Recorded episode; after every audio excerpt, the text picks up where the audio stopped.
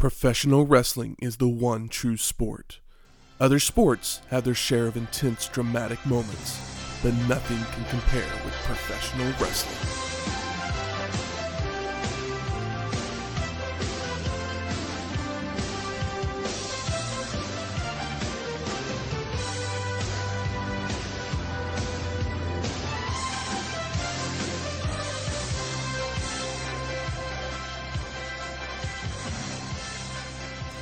Welcome to Wrestling History X, where two friends get together and talk about the story behind the matches. I'm Matt. And I'm Michael. Welcome to episode 58 Violent Storm in GoGukiCon. that was pretty close. Yeah, it's the G1 Climax final. But at this point in time, it was a violent storm. It was a violent storm as it was a tour of shows produced by New Japan Pro Wrestling covering the G1 Climax tournament of 1991.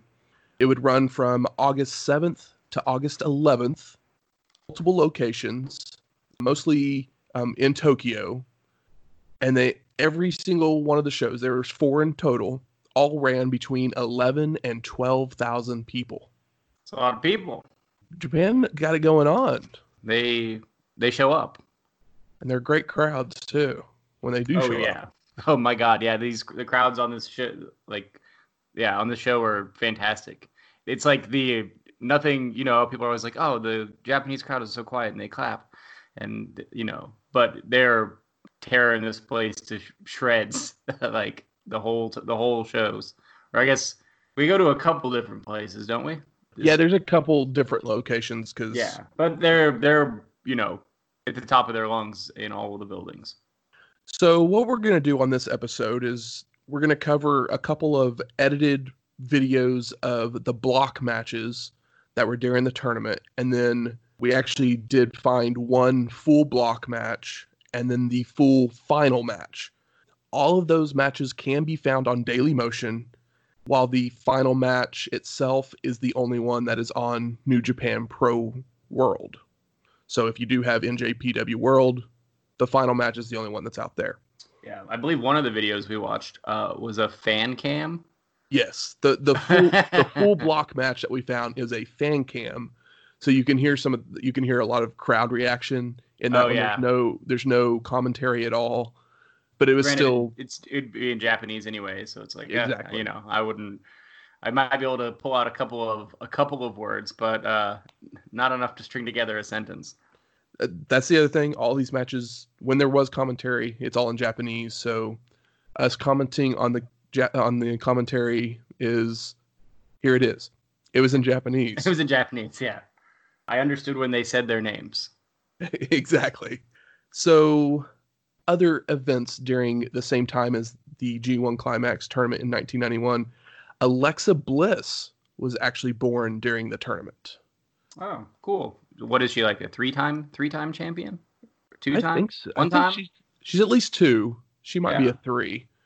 What do you have any opinions on Alexa Bliss? She's great. She's fun. One of the more like you know, I was she's great on uh, the microphone, and uh, that's kind of what you need to be in WWF. So she's got it, got that down. I totally agree. I mean, I and think her like actually, her her finisher is really cool. yeah, I her I feel like she's actually probably one of the better performers out of the dozen or so main roster women. Yeah, That I think she's not as talented as Charlotte Flair, but really nobody, not very many people are, uh, and better in ring than say your Carmella, but she's also better on the microphone as well. Agreed. Agreed. Granted, I do find Carmella pretty wonderfully annoying. She's got that down. Yeah, you like Carmella way more than I do. I mean, you know, she's just good at being a brat, and you know, that's that's uh, it's entertaining. And the other thing that I could find, Metallica would release the Black album. Hell yeah! Are you a Metallica fan? The only Metallica album I own is the S and M album. Uh, that's what I was about to say. I was like, I bet it's an SNM an S and M album.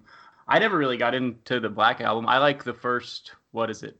Four. I like the first four Metallica albums, but well, this and that's the kind Black of album. really about it. The Black Album's kind of when they changed their sound just a little bit. Yeah, it turns it's like a little more rock than than metal. Yeah. And it's not as like thrashy. Which the album before that, yeah, And Justice for All is pretty thrashy. It has like the quintessential thrash music production where everything's like super thin and there's like no bass. But uh, the Black Album is definitely recorded better. But uh, you know, not a huge Metallica guy, but they are a super important band, and uh, those first four records are all pretty pretty great. Like Master of Puppets and Ride the Lightning, everyone deserves to listen to at least once, even if it's not your thing. So let's go ahead and start talking about the G1 climax.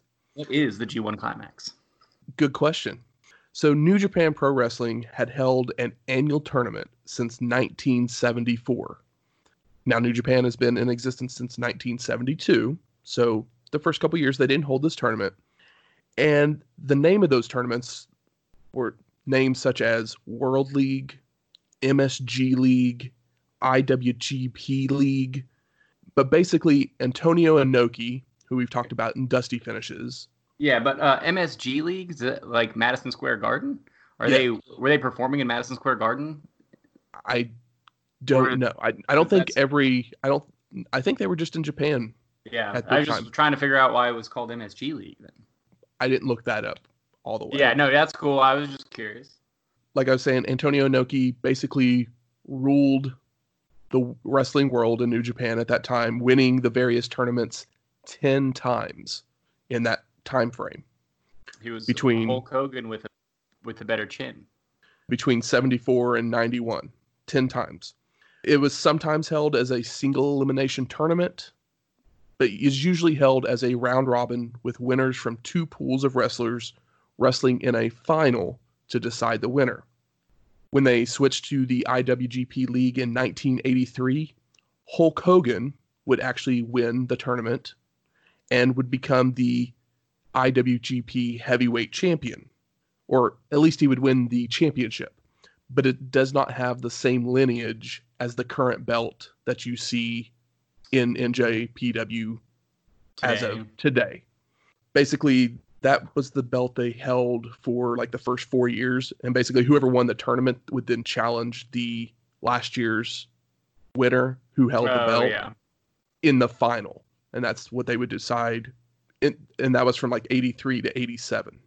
In 1991, New Japan would establish the G1 Climax name, and even though it is considered a continuation of the previous tournaments, officially those previous ones are not part of the G1 lineage. So that's why we're starting now in 1991 with Yeah, these.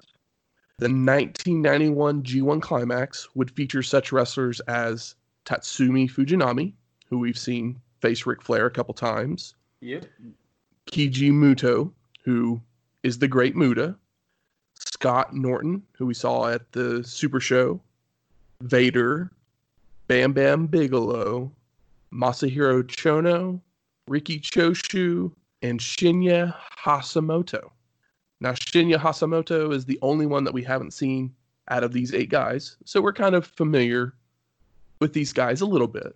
Not Yeah, a whole lot, but a little we've, bit. We've seen we've seen a good a good amount of Muta Exactly. and uh, you know some some Vader. I feel like we haven't seen Bam Bam in a while. I assume he's just out here hanging out in Japan. yeah, him and Vader tag teaming it up and and crushing crushing Japanese souls. So those eight men were split into two blocks. And like I said, we're going to cover three block matches and then the final. And basically, what I did was I went through and found the, if I could find video of the best matches. And the, so we're going to cover four, the four matches. And these were the ones that were rated the best, basically. yeah, like the the uh, the highlights of the first annual G1 climax. Exactly.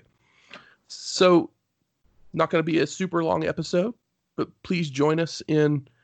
I'm going to post all of these videos on Twitter so people can find them easier, but they Yeah. are, like I said, they are all on Daily Motion as well. So, let's head off to our first match that we're going to cover. It was Shinya Hashimoto versus Masahiro Chono in a B block match. Like I mentioned, Hashimoto, we haven't seen him wrestle before. So therefore, the first thing we need to do is uh, find out his accolades. He is an NWA, a New Japan Pro Wrestling and Wrestling Observer newsletter Hall of Famer. And this match would take place on August 9th. And it is a edited down video. So we're going to we join this match in progress around the 25 minute mark of a 30 minute match. So we get the uh we get the the the closing stretch. Exactly. Chono with multiple running kicks. Masahiro goes for a fourth, but Shinya with a sweeping heel kick to take him down. And Chono's kicks are scary.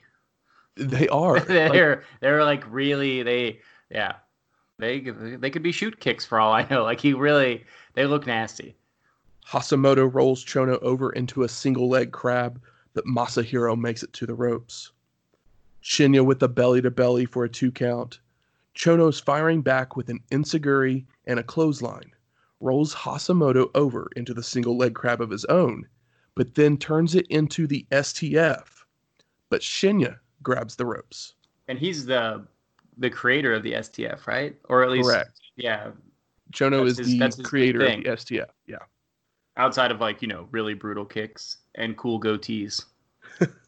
Hashimoto's up first to hit a DDT for a two count then hits multiple jumping elbow drops. The ring announcer is counting down the time as Shinya goes for the cover, but the bell rings and it is a time limit draw. Ah, that's the thing about the the G1. You got to have a time limit draw. Like maybe like once a maybe once every other tournament because they're only 20 minute matches, right? Or 30, 30 minute matches. 30, 30 minute matches. Okay. Yeah. So post match, the two men shake hands out of respect for each other for their hard hard fought match. And this would give both men one point for a draw in the B block. Yeah, you get two points if you win, one point for a draw, zero points exactly. if you lose. And because of this match, these two men would end up being tied after the initial round robin with five points in the B block. So they would be tied. Okay. I think I said tied a few more times. Let me say yeah, it. Yeah, yeah. They were tied. tied. Yeah, that's fun. That's uh, that's why we like this tournament so much. Is because things like so nowadays, if there was a tie, they would usually do because usually someone will beat someone else to make it not a tie, or if it is a tie, someone beat the highest rank, highest ranking. I think that's what they do now. Back then, if they were tied. Coin toss? They, they would have a second match or a playoffs, basically. Okay. I was like, it's either going to be or coin toss. And I was like, coin toss seems kind of does it doesn't seem very uh, wrestling. So, guess what? We're going to cover another Chono Shinya match. Not right now, but here in a few minutes. But first, we're going to go off to our second match. It's Big Van Vader versus Keiji Muta in an A block match. And this match was yeah. from August 10th. Yeah, um, I just had a quick question. The so was he just doing the Great Muta gimmick in the US or was he doing it in Japan as well and then he just kind of got out of it recently in Japan and like started going by like his, you know, his real name? From what I understand, I, I think he did wear the mask more in America and not New Japan, but it's kind of like a Finn Balor type thing, and the um, oh, like yeah, it's like it's like where, a sometimes thing. Yeah, or like even Liger did or the Liger, yeah. Liger like a couple times. Uh, huh. Okay, that's cool. Yeah, I was just curious because I've basically only seen him as Muta at this point, and uh, here there's no mist, no no tongues out. He's just a he's just an athletic man going to the ring for a challenge. So the version we watched of this match was that fan cam version that we talked about a little bit earlier, but it is the full match. Yeah, the fan cam actually was was kind of fun. like it wasn't it wasn't it wasn't bad considering it how at, old it was. I thought it was at a perfect angle. The yeah. footage, I mean, there's one little screw up, uh, like yeah, snafu in the video, but it's literally like maybe like 10 seconds worth of tape that we don't see. Yeah, as far as fan like hand hand cam fan videos from 91 go, like this one's pretty solid. I was impressed. I thought so too. Both men come out, like we said, Muta doesn't have his mask on. Vader doesn't have his mask on that we usually see him have on. Oh, does he? I mean, spoiler alert, we see him later. So, but he does have it later, right? Yeah. Okay. He's wore it he's wore it at both of the WCW shows that we've seen him at. Yeah. But here in Japan, he ha- he's not wearing it for this match. Maybe it needed to, you know, they needed to pump more steam into it. Had to send it off to the manufacturer, get the the button Well, fixed. Well, I mean just even his red like oh, the red the- oh, that okay. I was like, I, th- I thought he wore the big one, but the yeah, the I feel like he doesn't do that until later in his career. but he has worn it at both guess- the yeah, WCW guess shows that we've seen him at. Yeah, huh?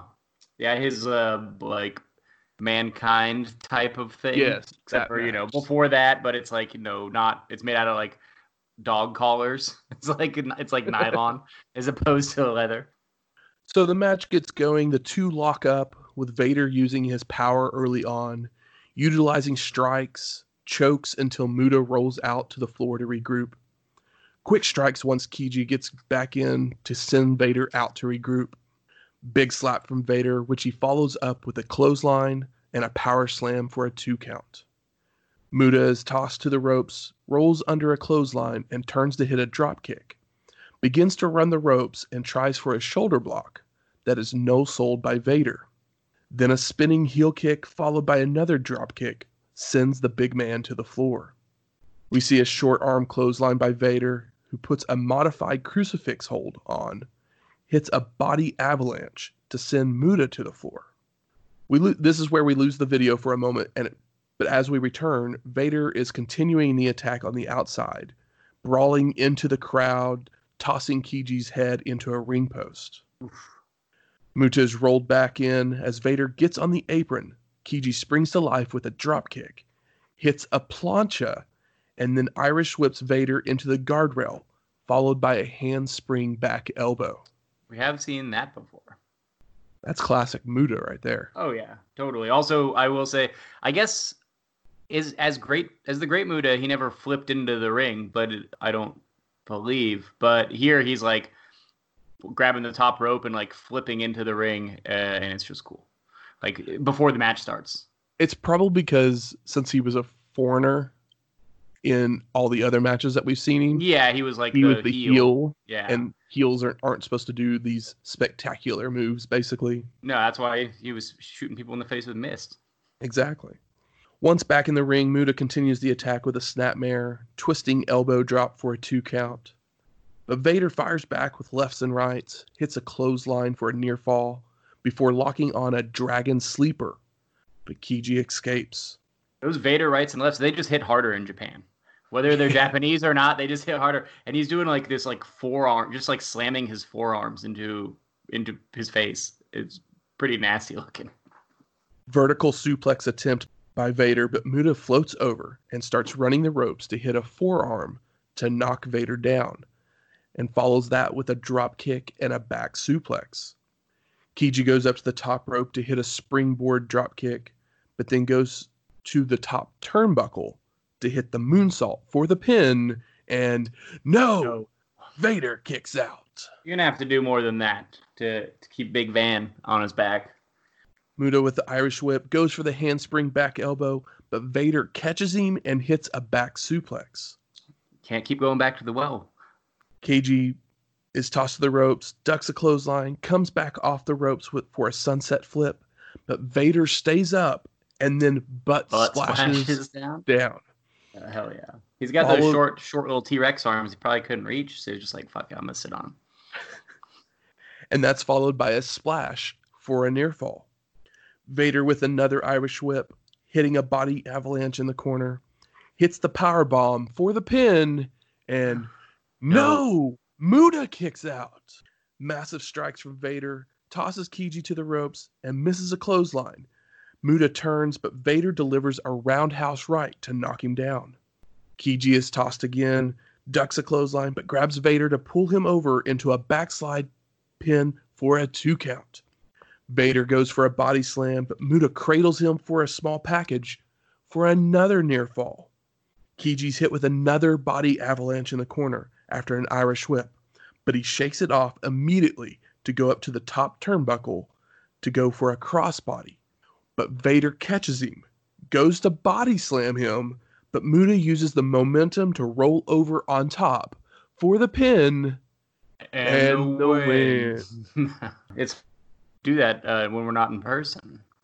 All of a sudden, we see Zabutons come flying into the ring.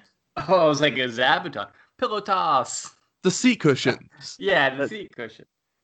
And they start, they land in the ring and they're like burying Muta underneath them. yeah.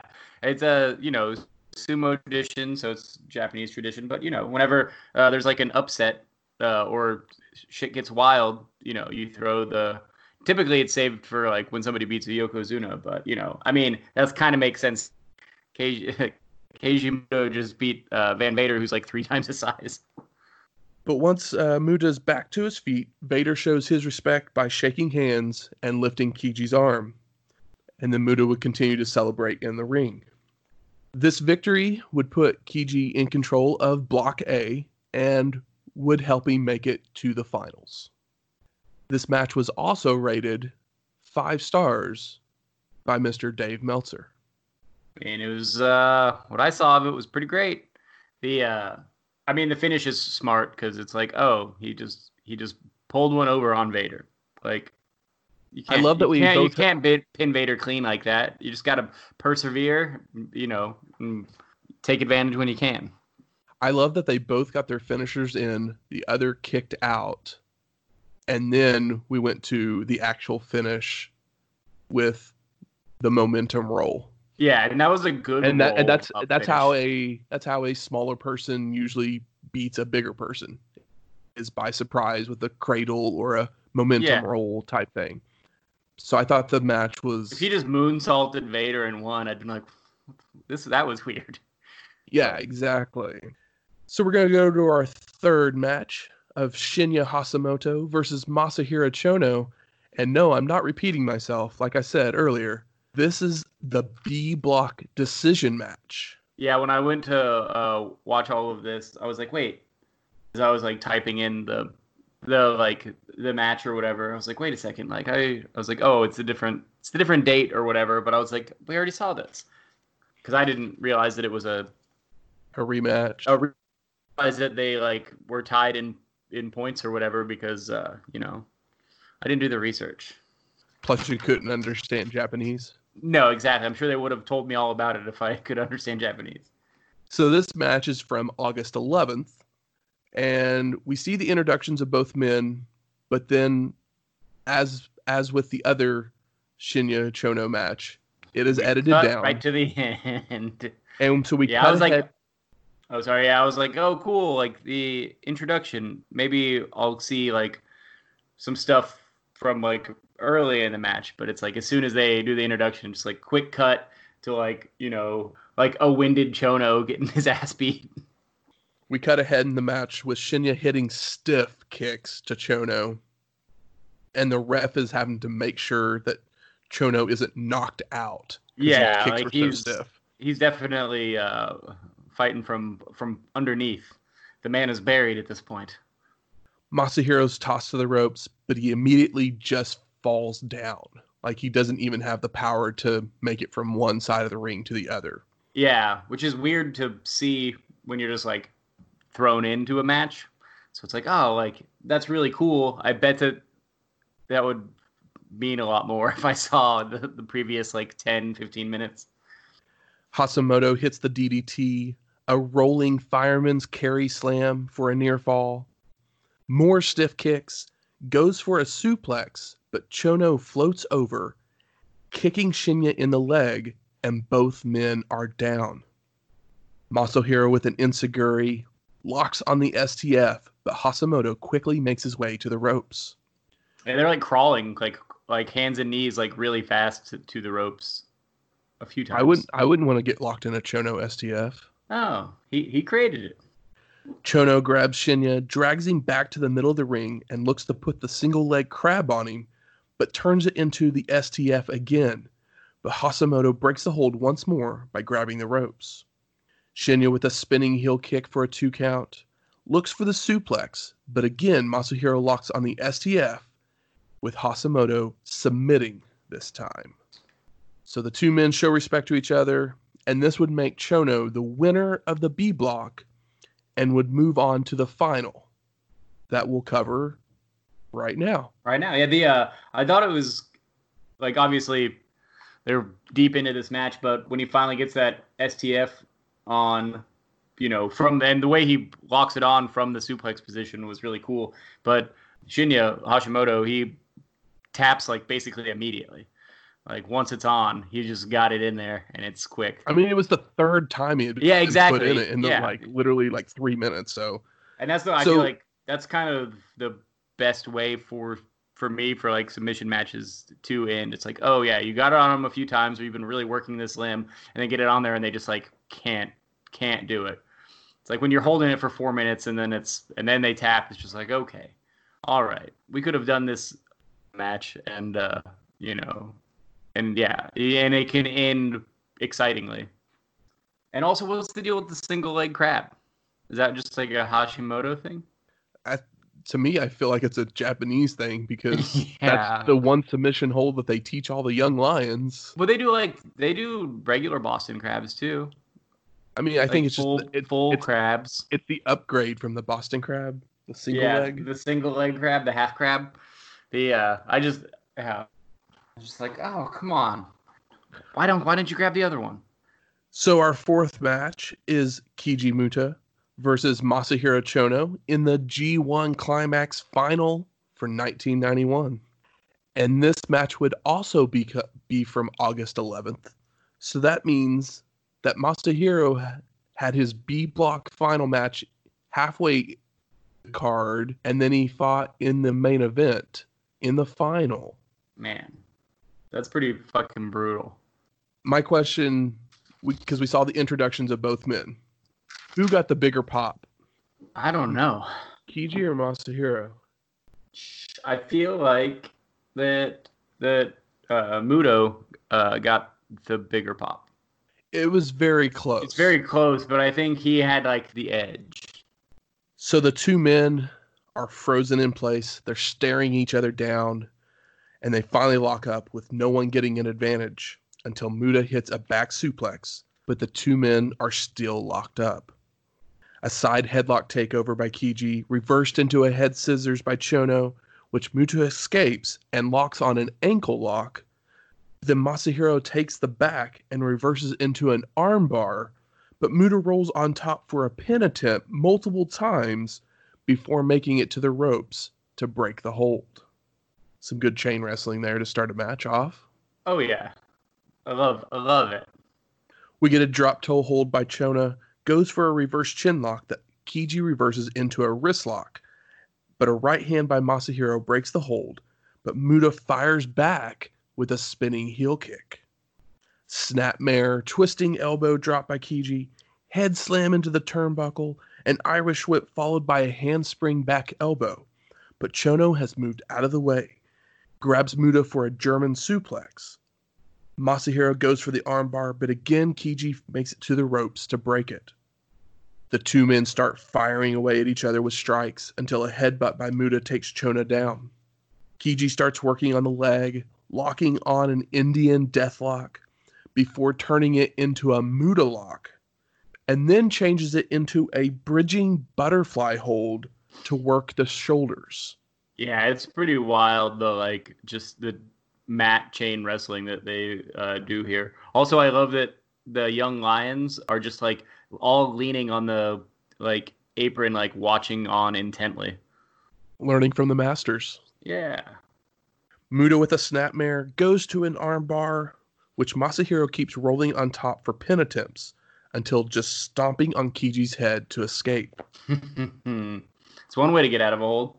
Big kicks from Chono to send Muta to the floor and into the guardrail, followed by a tope suicido, then climbs to the top rope, coming off with a double axe handle. Masahiro drags Kiji back into the ring, hits multiple pile drivers, looks to turn him over for a single leg crab, but Muta makes it to the ropes and rolls to the outside.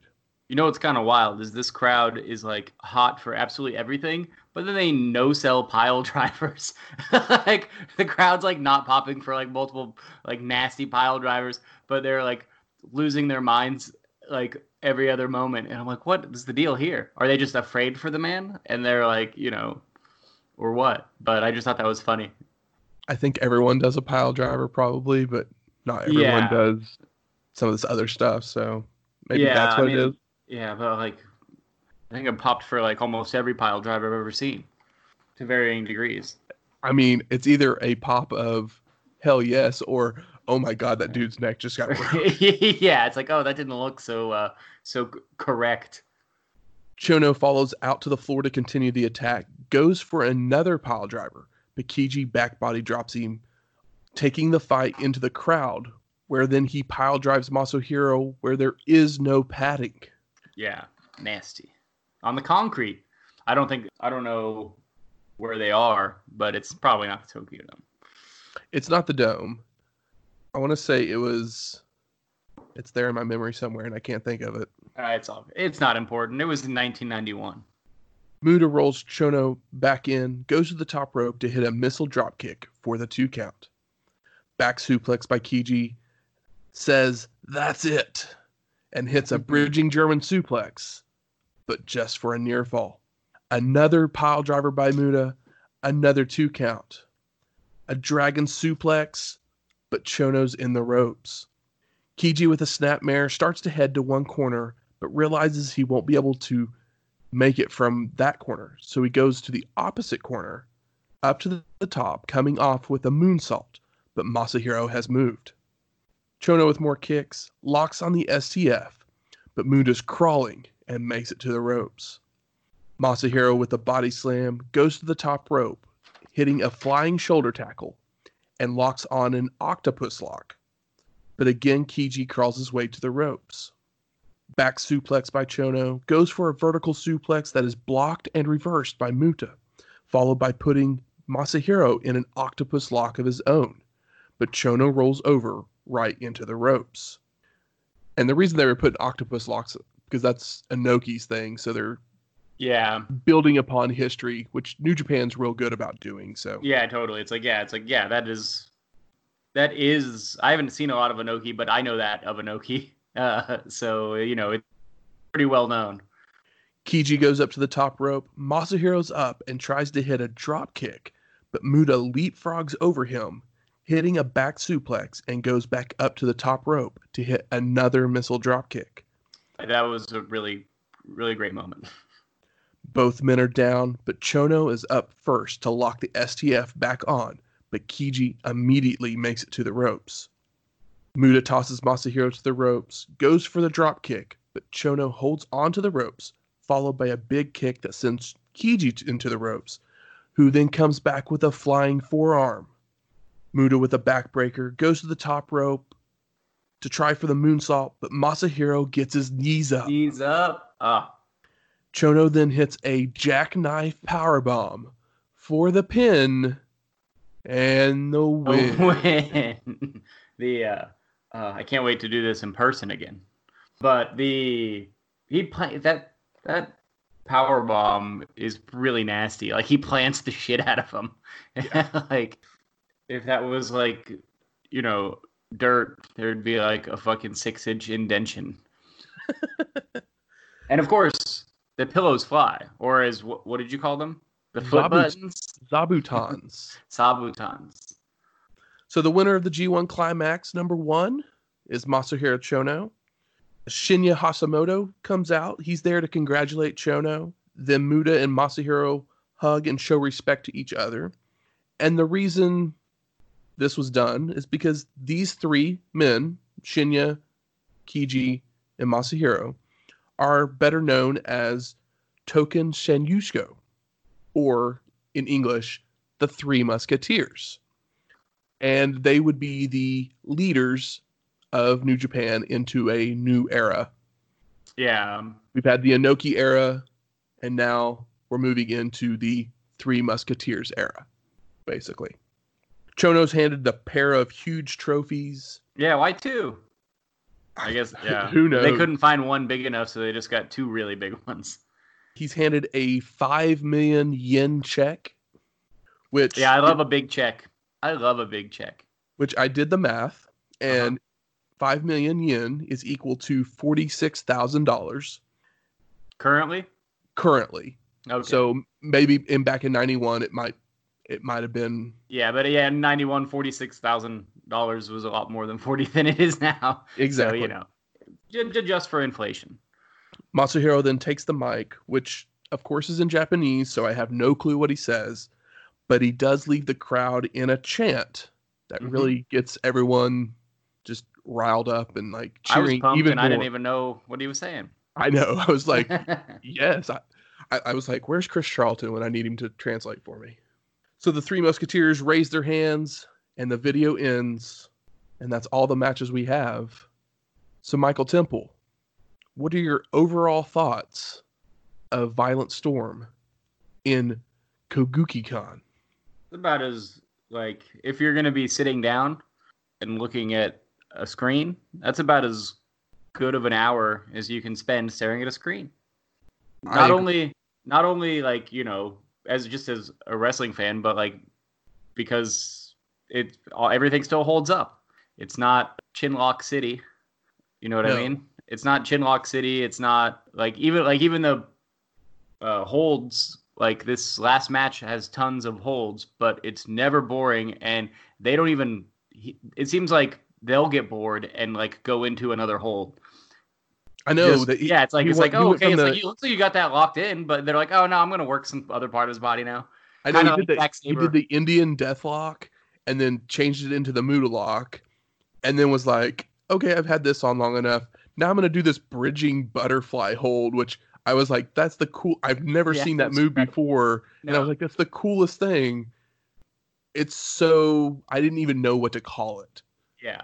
I know I like also love that the intensity in which they're like, all right, I can't take much more of this. I'm just going to crawl on my elbows and like will through it. Like there's a lot of elbow crawling and it's kind of cool.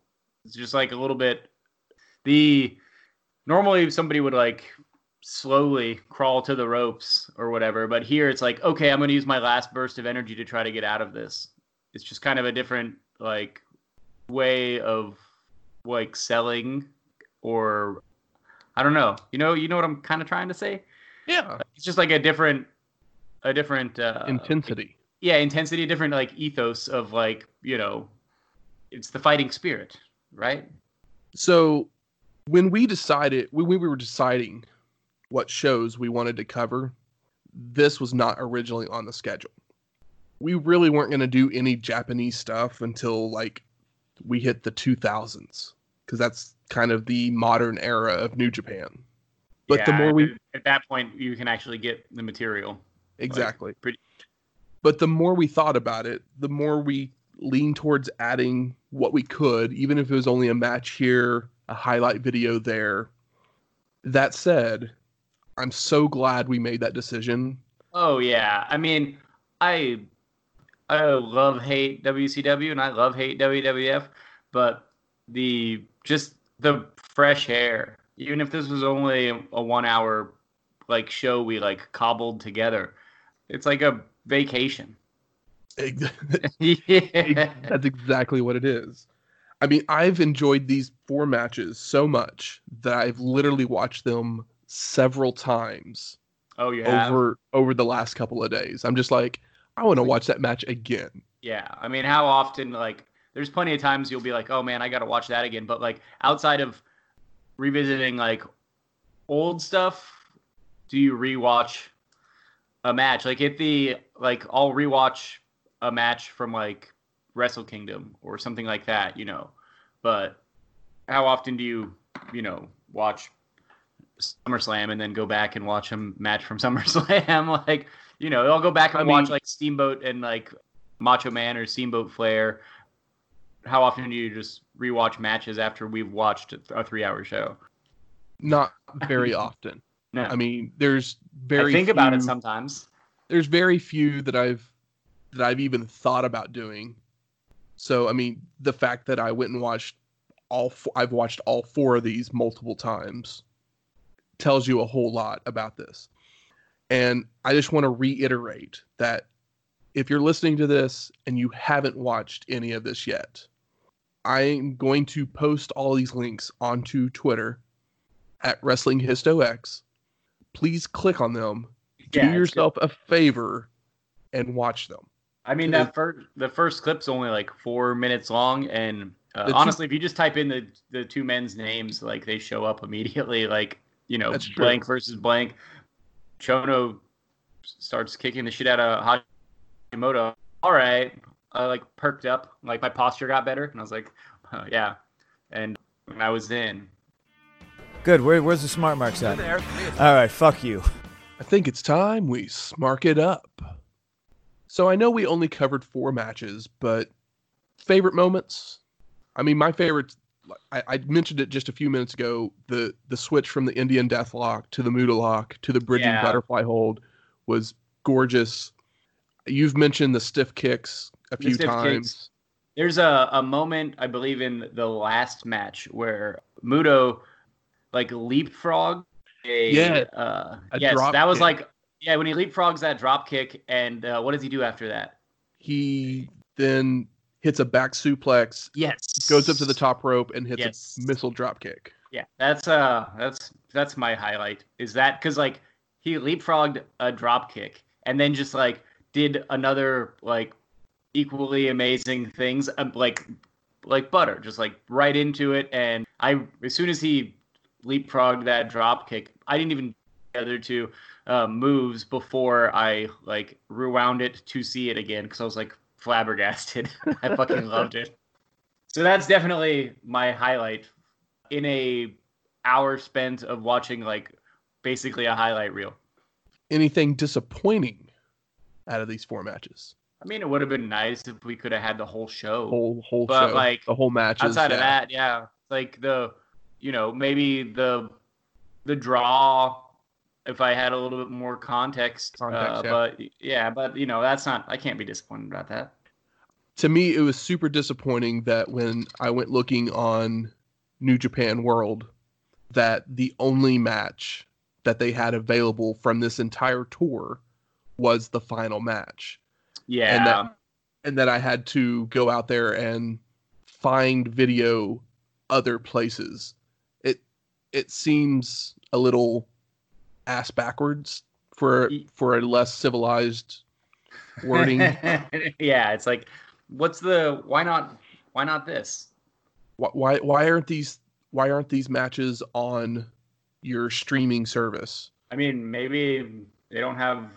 Maybe they have weird rights I mean, it's it's possibly it's, that's the only thing I can think of is that it's a rights issue of some sort because. I mean, this is the first G1, which is like the biggest and most important tournament of your whole promotion, and it has your your three musketeers. This is like the kind of the coming out party for them, right? exactly In a way, who are we gonna give best performer to tonight?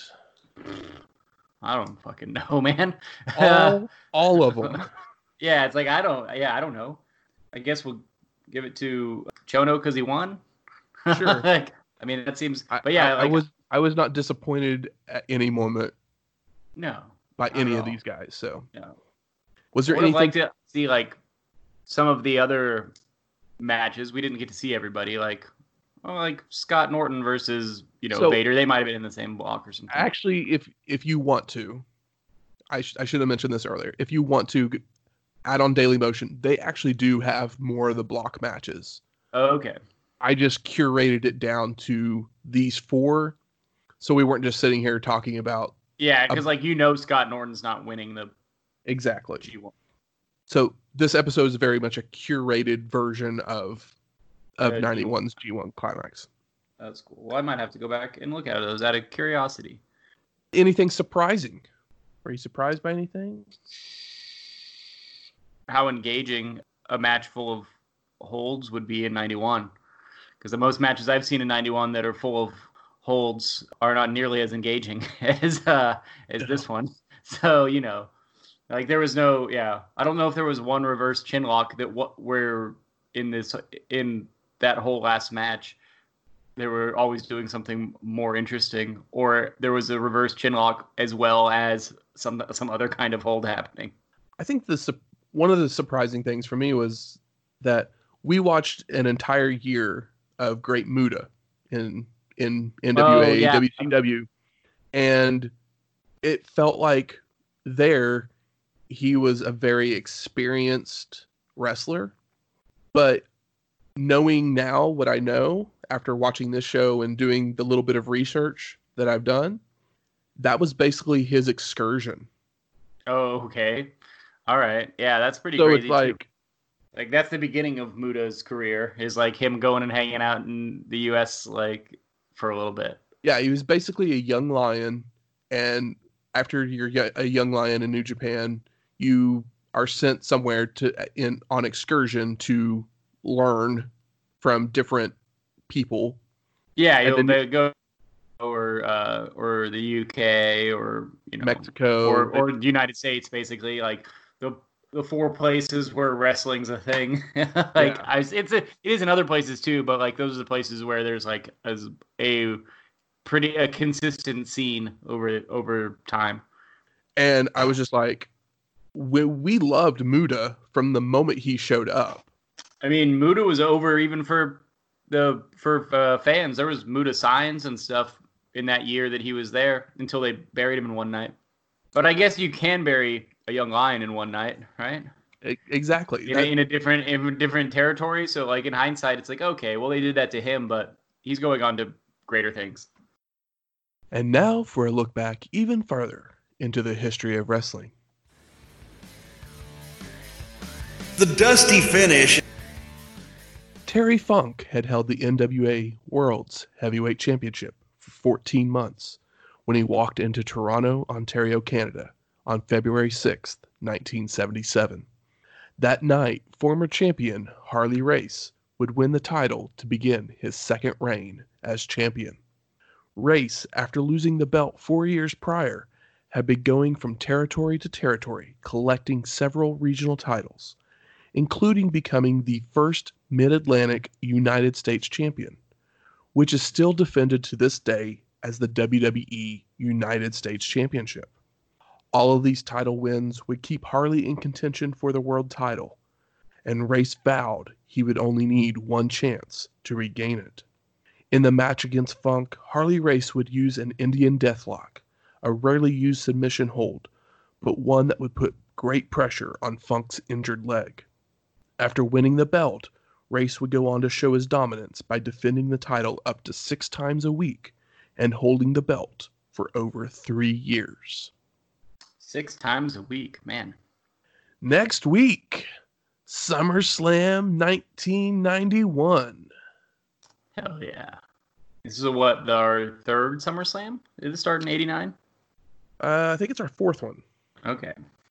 After we've now covered WrestleMania, I think is the last show we've covered from WWF. Yeah, we had that. We had a big WCW run there for a minute. They ran a bunch of shows during the summer, but We did what? Three shows? Three WCW shows in a row?